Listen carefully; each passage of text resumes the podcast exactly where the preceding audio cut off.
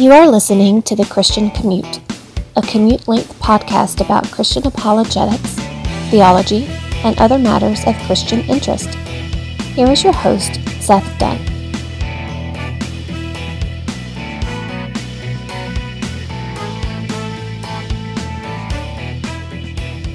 It is Friday, June 9th. This is the Christian Commute. I am your host, Seth Dunn, and you're riding home with me from Dub's High on the Hog Barbecue. It is it's Friday, which means Doug's is Dub's is open. I went to work today. My wife is sick, and I thought to myself, you know what? The kids are going to come home from their camps, and if she's sick and she's trying to work, I should go home and be another body there just to give some moral support. If not, you know, get the kids some snacks or whatever. So I'm going to finish the day from home, my work day from home. So I'm going to go home and do that. And since I decided to do that, which is, is a big deal for me because it meant, meant I had to skip ping pong day, which I didn't want to do. But, you know, I love my wife. So I said, let me call my boy Shane and go to Dub's. So I just went to Dubs with my boy Shane. Speaking of my boy Shane, if anybody listening wants to hire an industrial engineer, you can hire my boy Shane because he's looking for a job. What what kind of great recommendation could you give to him? He's friends with me. It's my boy Shane. We've known about him on the Christian commute forever. So if you're in the North Georgia area, there's that. Okay. What do we got going on in the Christian commute today? Somebody actually sent in a question. I would have a full show, but she didn't send the question in until about 11:30. I was actually on the way to lunch, so I've already made my show notes today. And the Bible chapter review is pretty long. It's four verses. It's a whole sticky note. When I made it, I said, "Well, it's almost a good thing I don't have a question today, uh, because uh, I wouldn't have had room for it." Today's show title is Rick Warren's Egalitarian Crusade. Rick Warren's Egalitarian Crusade. And let me just say this Rick Warren does make me mad. And people lionizing Rick Warren and approving of Rick Warren as they have over the years upsets me too. But uh, I can almost guarantee I will not get as upset about Rick Warren and all his stupidity and his crusade against complementarianism as I was yesterday. Yesterday was a more intense episode uh, than usual, wasn't it? Did you notice that pause? You know why? Hear it? You hear the ice? I got a half sweet, half unsweet tea. I got to drink this episode. So we're gonna have some we're gonna have some tea pauses before I get to the house. All right, what's the like I said, no question in the inbox in the Bible chapter review. We're still in Matthew chapter 22. We're at verses 29 through 33. 29 through 33 in Matthew chapter 22. We're going to finish it finish talking about Jesus' interaction with the Sadducees and some Methodist church that took their sign down wants you to know that life is cray cray, Jesus is the way way. The truevine.cc. Uh oh. That used to be, where am I? What street am I on? I'm on Wall Street. I'm on Wall Street in Calhoun. And there used to be some little United Methodist church there named after it's like Nellie somebody United Methodist Church, and I never knew what the lady did to get a church named after her. And I used to drive by it and think, how long is that church going to last with all the UMC trouble? And it, it, the Methodist sign is gone. So I don't know if the church went out of business and sold their building or if they changed their name. But uh, one less little tiny United Methodist Church dotting the side of the road. The landscape of America is changing. And modernism, and I'm talking about the fundamentalist modernist controversy, had something to do with it. Anyway, sorry for the distraction. Matthew chapter 22, verses 29 through 33. Jesus dealing with the Sadducees. If you will recall from yesterday's episode, the Sadducees came to Jesus to ask him a question about the resurrection. They did not believe in the resurrection. And they wanted to ask Jesus an absurd question that he supposedly wouldn't be able to answer and maintain his belief in the resurrection. So they asked him about Levirate marriage, and they said, "All right, if uh, if a woman gets married and her husband dies, and so she marries his younger brother, and so on and so forth, seven times, whose husband is she, or whose wife is she in the resurrection?" Verse 29. But Jesus answered and said to them, You are mistaken, not understanding the Scriptures nor the power of God.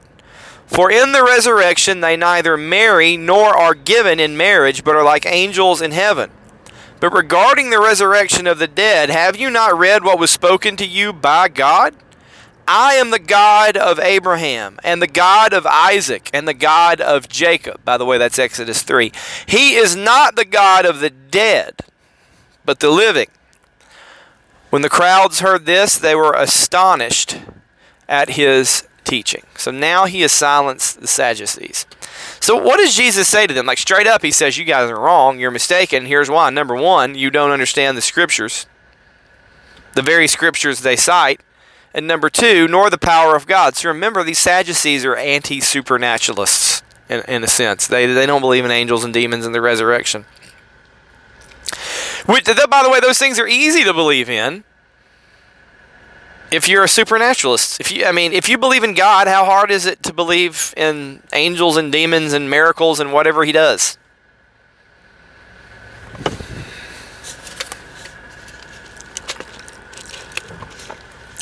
But the Sadducees rejected these things. And even the, the scant, if you can call Genesis, Exodus, Leviticus, Numbers, and Deuteronomy scant, even the scant scriptures they uh, did believe in here they don't understand them. Jesus says you're mistaken. So before referring to Scripture, which by the way, do you notice that Jesus does that? When he's answering people and teaching people, he refers to the Scriptures. The Scriptures are authoritative. When we answer people about the nature of God, the nature of our religion, we should refer back to the Scriptures. Our, our answers should be grounded in Scripture. There are some answers to questions out there that are not grounded in Scripture. And you could go, if you had a, a, problem child and they said, well, why, they went to the psychiatrist and said, why is my child acting up all of a sudden? The psychiatrist could say, well, his mother just got a job and now he's not getting the same attention from his mother that he was, so he's acting up to get more attention. Now, you don't need the Bible to notice that. That's just that's kind of stuff that just happens. But if you, in general, why is a child acting up and not being respectful to his parents? Well, that's the effect of sin. All right. Now that's that's the the general reason why that's happening, but there's this immediate cause, which would be, oh, his mom got a job. But all I'm saying is when you get in any kind of situation, always be prepared to answer from Scripture. And that's what Jesus is doing. So the Sadducees have said, Moses said this. All right? The Scriptures say this. Jesus says, You don't understand the Scripture. And he cites Exodus. So what's going on in Exodus chapter 3? Well, Moses is meeting Yahweh. I think it's the burning bush. And Yahweh says, I am the God of Abraham, Isaac, and Jacob. That's what Jesus says from the scripture. Oh, excuse me, I, I skipped ahead. I got a little distracted because there was some debris in the road. Forgive me. Uh, before he gets to the scripture, before he gets to Exodus 3, Jesus says in the resurrection, they neither are married or are given in marriage. And that's that's a phrase you should pay attention to there. So think about uh, in the days that the scriptures talk about in the days of Noah, they were getting married and being given in marriage. In other words, that's part of the everyday course of life and the propagation of society. Being married and given in marriage. Like time is marching on and people are being married and being given in marriage. That's a that's like almost like what it is to live here on earth as, as human beings. Which by the way, when we're talking about all this quote unquote gay marriage stuff, don't downplay the importance of marriage and family. But he says it's not like that in the resurrection. So, in the resurrection, the, the cycle of life and death, not to sound too Eastern, is, is complete. Everybody who's ever lived is going to live, and everybody who's ever died is going to die. And the resurrection, that's it. We're all resurrected. There's no more need for marriage because there's no more having kids. There's no more wives who need husbands to support them. There's no more there's no more inheritance to give away. So I mean, dig down to the purpose of levirate marriage. By the way, why did it exist? Because the people were tied to the land and they had an inheritance, and the widow needed somebody to take care of him. And there's no heirs in the resurrection. Therefore, we don't need marriage anymore. Nobody's having kids anymore. So they're, they're, they're not married and, and, and given in marriage. So anyway, it's not who she married to is an absurd question. They think they're making the, the resurrection an absurdity with their question, but really their question's an, uh, an absurdity because they don't know the resurrection. Or they don't understand the resurrection or the power of God. Instead, Jesus says, "We'll be like the angels in heaven." So the angels in heaven don't marry and get married. They're just spiritual beings. So he says we're going to be like that.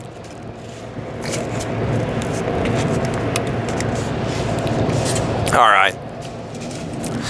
Let me pass some uh, horrible person with obscene uh, bumper stickers. What do you call those stickers? I guess window decals. You put them on your window instead of your bumper. Where were your parents when you got raised, Toyota Tundra? Anyway. Uh, and by the way, don't get too much of a theology of angels from this. Jesus is talking about a theology of people and the resurrection.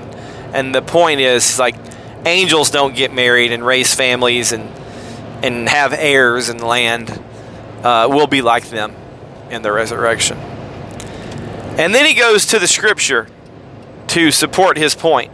Now Jesus is God; he can just say whatever he wants to, and it's it is how it is. It's, it's authoritative. But he goes to the scripture. Haven't you read? what was spoken to you by God. And you go to Exodus 3. Like I said, I think this is the burning bush. And Yahweh introduces himself to Moses. I am the God of Isaac, of Abraham, Isaac, and Jacob.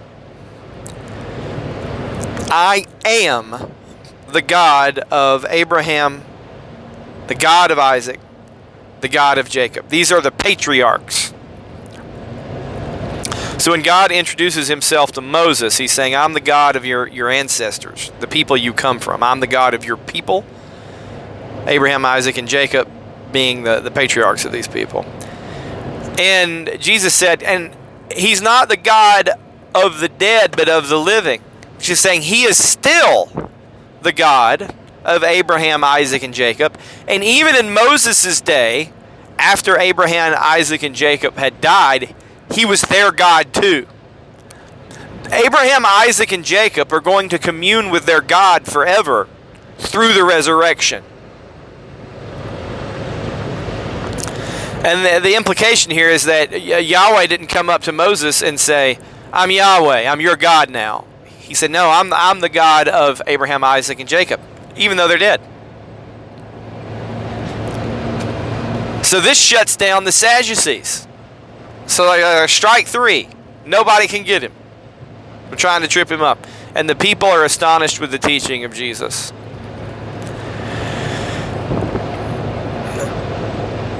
And as I end the Bible chapter review, I just want to point this out. And I think I've already touched on it in this podcast. We have to be able to answer from Scripture. We have to know our Scriptures to be able to do that. Dedicate yourself or at least some time of your life, to the study of the scriptures so you can understand it and teach others. Because there are still people out there like the Sadducees today, and they might not be trying to trip you up like they were trying to trip Jesus up. But even as we go about our lives inside the church with other brothers and sisters, we need to admonish one another with scripture. Because 2 Timothy 3:16 says that all scripture is God breathed and useful for training in righteousness. All right, let's go to the empty inbox. Do you have a question about Christian theology or apologetics? If you do, you can write to sethdunn88 at gmail.com or dial 470-315-0875. Like I said, there is a question in there, which I will answer, Lord willing, on Tuesday, and it's about religious liberty. Now let's get to Rick Warren's anti-complementarian crusade. Rick Warren is in like full Twitter meme mode. So, for those of you who haven't heard, the Southern Baptist Convention disfellowshipped Rick Warren's church. And it's a big deal when they disfellowship anybody, even Podunk Baptist Church, because they rarely do it. It's really rare for the SBC to disfellowship any church. You have to really do something wrong. Because when they disfellowship you, they're, they're basically saying, Take your money with you. Because no one individual church has that much influence on the SBC. It's just too big. There's too many member churches for any one individual church to have much influence. So you can have a church. You can have a church like Elevation or Church by the Glades, which are circus churches, or you can have you know a church not a circus church. I enjoyed the service when I went there, like the Semi Pelagian Church over across from Dellinger Park in Cartersville, Pine Grove. The, vastly different. I'm going to tell you this: the people at Pine Grove would be disgusted if they watched an Elevation or Church of the Glades service. They'd say these people are in our denomination, but they're, you know, they're ignorant, and the convention is just taking everybody's money. But they kicked out Saddleback. And Saddleback is a huge, huge multi site church. We're talking, I think they got like thousands and thousands of members.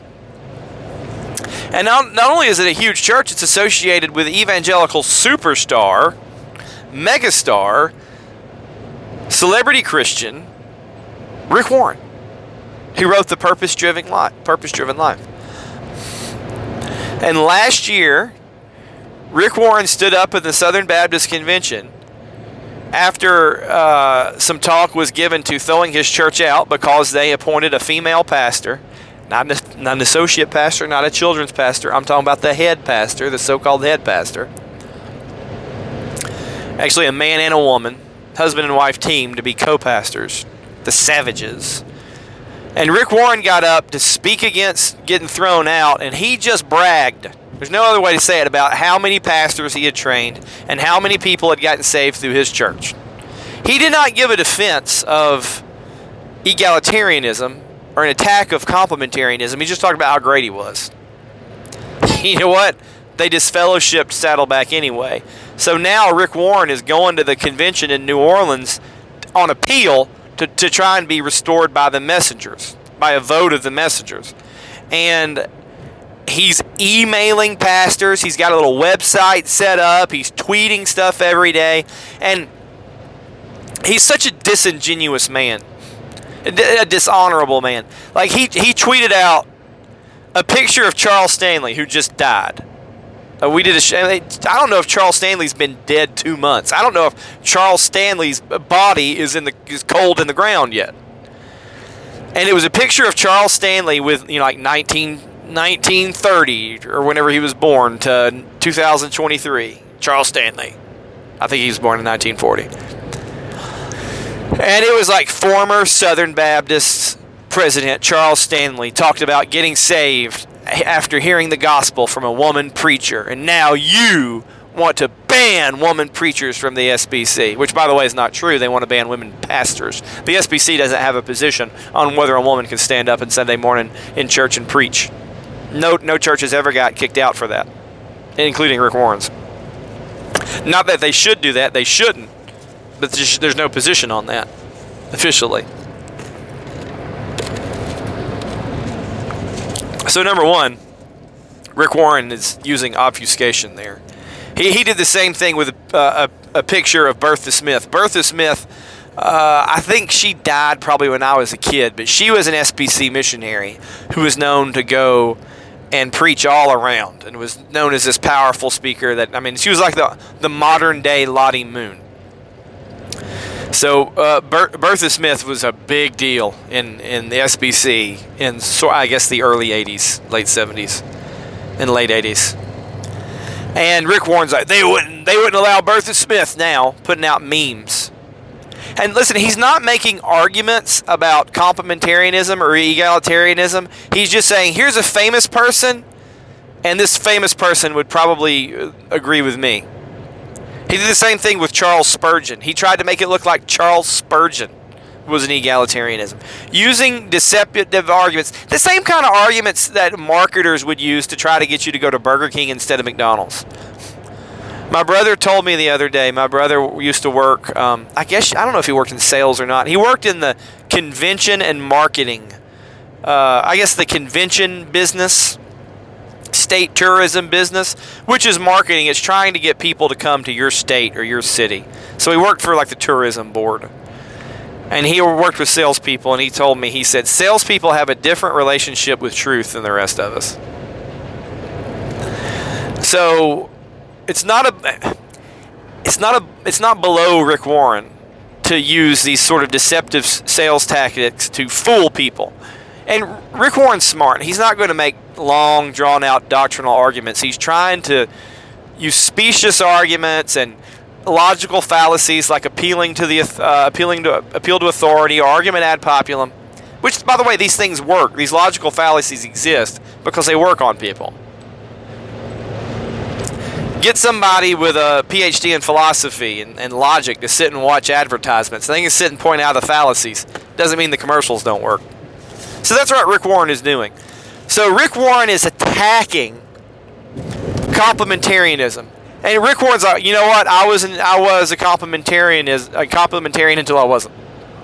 Until something like three years ago. And then he decided when he was retiring, man, a man and woman could run his church for him. And all of a sudden now Rick Warren's an, an egalitarian.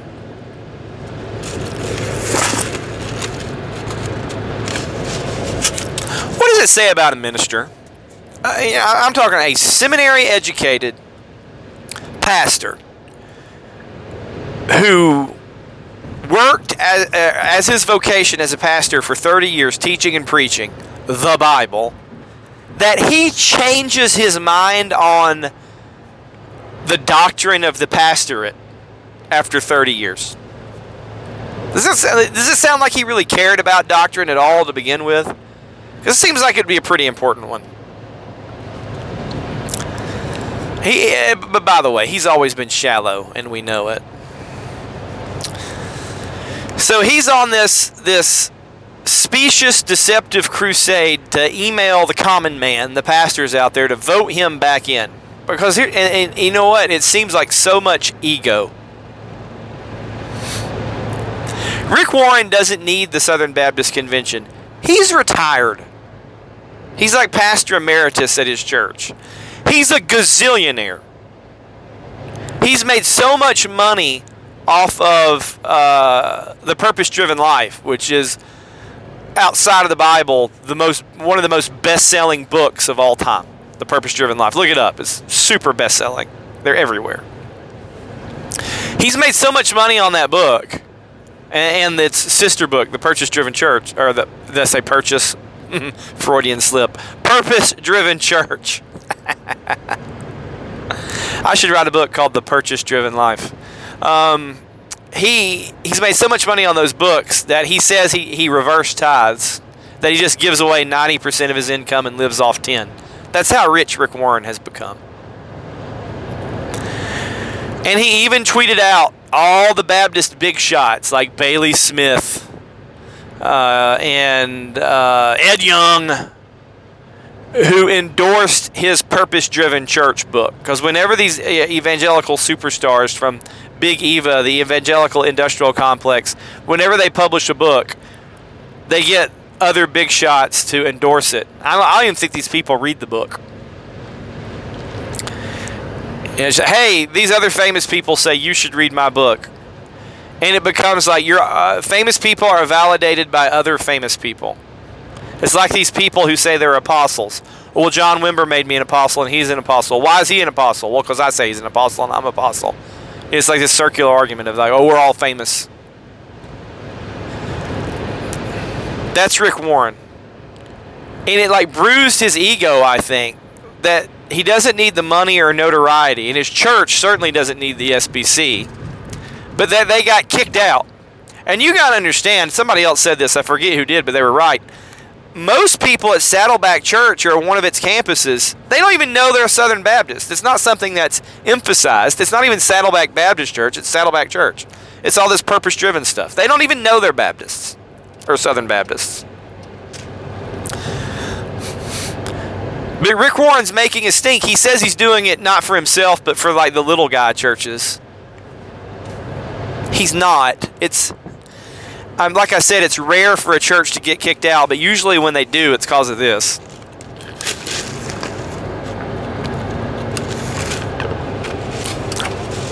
Because here's the thing Rick Warren was famous for being big.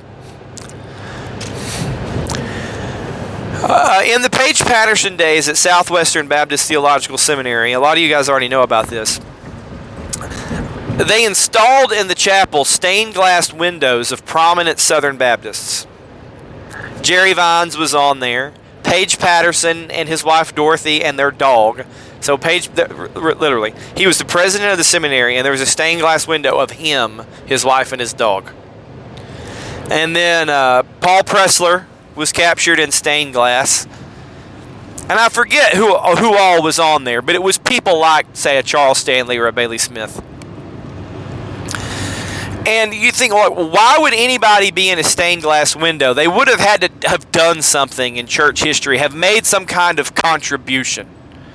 You know, a- a- after Bible times. You know, it's not Jesus or the apostles that we're putting in stained glass. Like, who are we putting in stained glass? Like, you know, this is John Chrysostom, or this is John Calvin, or, or, or Martin Luther, or, or Ulrich Zwingli, that someone who did something. Augustine, who made some huge contribution to church history.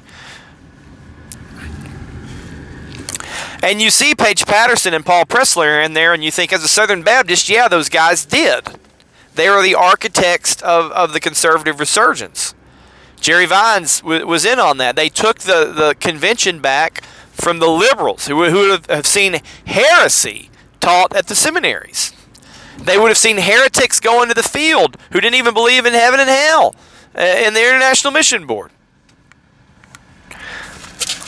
So these guys in church history brought the largest Protestant denomination or convention, it's not I don't even think it's technically a denomination, in America back from the brink of liberalism. Okay, put them in stained glass. Seems a little self serving since these guys are still alive, but okay. But do you know who else went up on the chapel stained glass window? Rick Warren. Rick Warren didn't do anything in the conservative resurgence.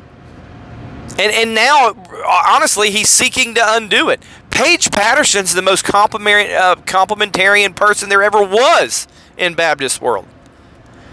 His wife wears a head covering to church every week. She wears a hat. Nobody could ever say, Paige Patterson, why is your wife's head uncovered? Because Dorothy wears a hat. When Paige Patterson got to Southwestern as president, he, he fired Sheri Klouda. Who's that? Hebrew professor. Because she was a woman. He didn't think women should be teaching men at the seminary. Not theology, Hebrew.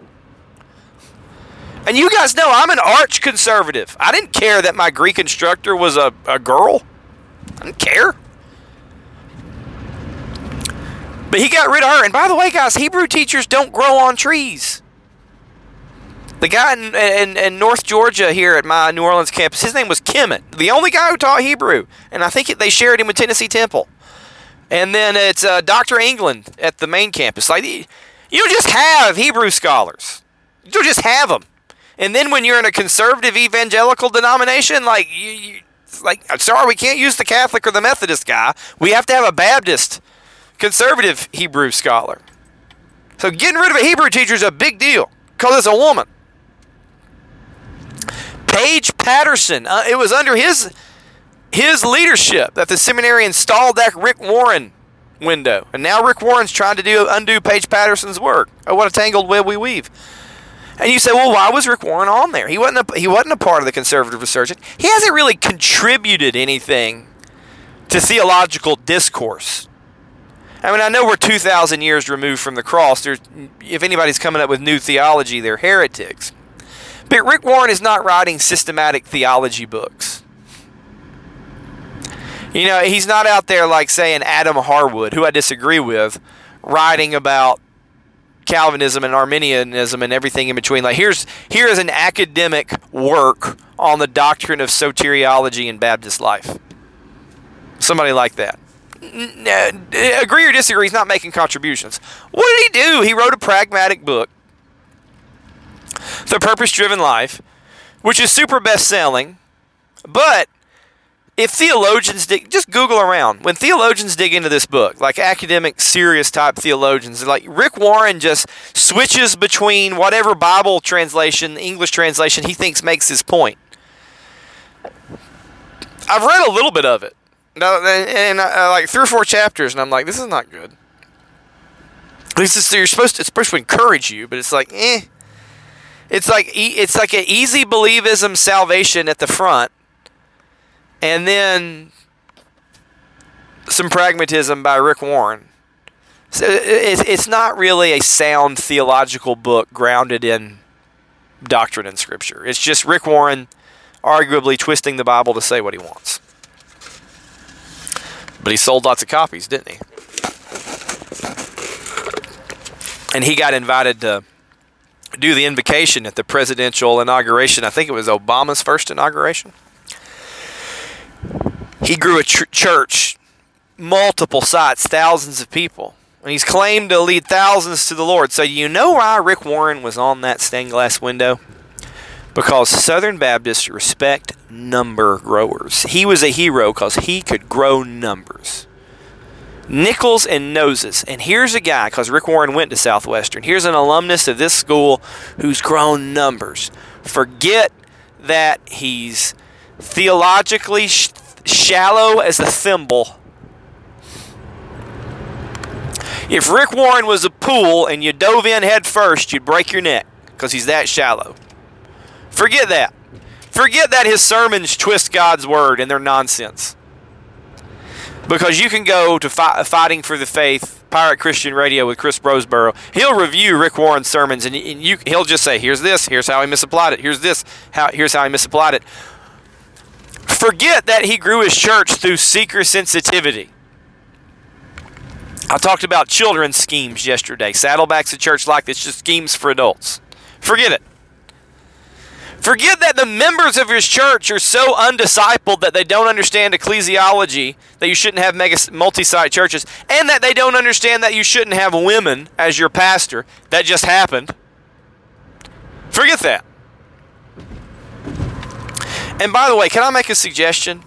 When you have a hero of the faith and you want to name your kid after that hero of the faith, wait till that person dies. Uh, I named my one of my daughter's middle name is Lane, and that's after William Lane Craig because I'm an apologist and William Lane Craig's this great apologist. And I thought to myself, I got to be careful here because William Lane Craig is an Arminian, and you know he's He's not an open theist. People accuse him of that, but you know this Molinism's kind of funny, and uh, he definitely has a different idea of Genesis than I do. But yeah, man, he's he's such a good debater and he's such an evangelist. Like I, he his book inspired me to be an apologist or major in apologetics in school. So I'll name my middle daughter after him. And I always said like. Mm, I don't know about this because you never know with these guys. What are they going to come out and say? I remember when he came out with that historical Adam book, and I was like, this is stupid. But the thing about William Lane Craig, like, I don't think they're ever going to catch him in a, a sex scandal. He seems to be like a, a guy concerned with personal holiness and evangelism. He's way more ecumenical than I would like, but I had my disagreements with him. I named her anyway. Um, Jordan Hall's daughter. You remember uh, his his oldest daughter is named Reagan. Reagan, are you still listening to my show to fall asleep? Hey, John. Because now Reagan has a, a, company in her bed. She got married. If you're still listening to go to sleep. And I think when Jordan named um, Reagan, Jordan Hall, for you guys who don't know, the guy who used to own Pulpit and Pen, my friend Jordan, um, big time Republican, like very interested in politics. And uh, he named, I'm, I'm pretty sure Reagan is named after Ronald Reagan. But Reagan was dead. He had another daughter, and he named her Piper because John Piper was uh, inter- uh, integral in Jordan coming to an understanding of Calvinistic soteriology, where he, he didn't come from that background. He came from more of a missionary Baptist background and, and uh, Southern Baptist, missionary Baptist. So he named his daughter Piper, and then it turned out like, well, John Piper's kind of a wuss. and it's like, I wonder if he regretted that. I'll tell you this. Uh, I have a girl that I went to high school with who lives here in town with me. Her name is her name is Ashley, and she is uh, she got a PhD. I forget what it's in, but it's like sociology or something. But she's written books about the church before. I mean, she's a Christian, and her husband's a Christian. I think they're I think they're homeschool, you know, the homeschool Christian people, like real serious about their Christianity, you know, like writing books and homeschooling their kids. And uh, i forget where they go to church, but I mean, they are they're a Christian family, you know, nice people. And uh, I was talking to them one time, and they were introducing their children to me, and they had one named Graham, named after Billy Graham. And by the time they had named him Graham, you know, Billy Graham wasn't dead yet, but he was in his 90s. He wasn't going to do anything. And, you know, Billy Graham led a life free of scandal. You know, you guys know I don't like Billy Graham's ecumenism or, or soteriology, but they named him Graham. And then they had another kid named Ravi. they named him Ravi. And I remember them telling me that, and I already thought Ravi Zacharias was a phony. And I forget the other kid's name. And I was thinking to myself, like, man, if you're gonna, you, you need to name your kid Calvin or, or, or Martin, Martin Luther, John. If you're, those guys are dead. Name him Augustine. Like my, my son's name is Athanasius. Athanasius is dead. He cannot commit apostasy or heresy or get caught in some scandal. He's a hero of the faith and he's dead and his story is written. So they like this is Graham and this is Ravi, and you know Ravi's was already had the academic scandal by then. I saw him later. I saw him at an air show. I'm like, oh hey, it's Graham and Ravi, and they're like, he's John now. His middle name is John. We're, we're calling him John. Could you imagine being named Ravi? Every it's a Caucasian kid. Everybody knows you're named after Ravi Zacharias. If you're American and your name is Ravi, ah, so if you're going to put somebody in stained glass, make sure they're dead. Uh, if you're going to name your kid after somebody, make sure he's dead. Because that way he can't apostatize or do anything stupid. My poor daughter will be having to explain William Lane Craig's stupid historical Adam book for the rest of her life.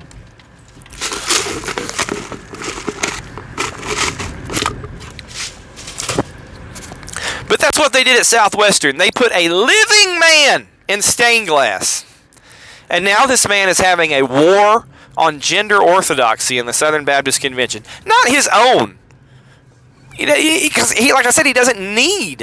He doesn't need the convention and he's retired.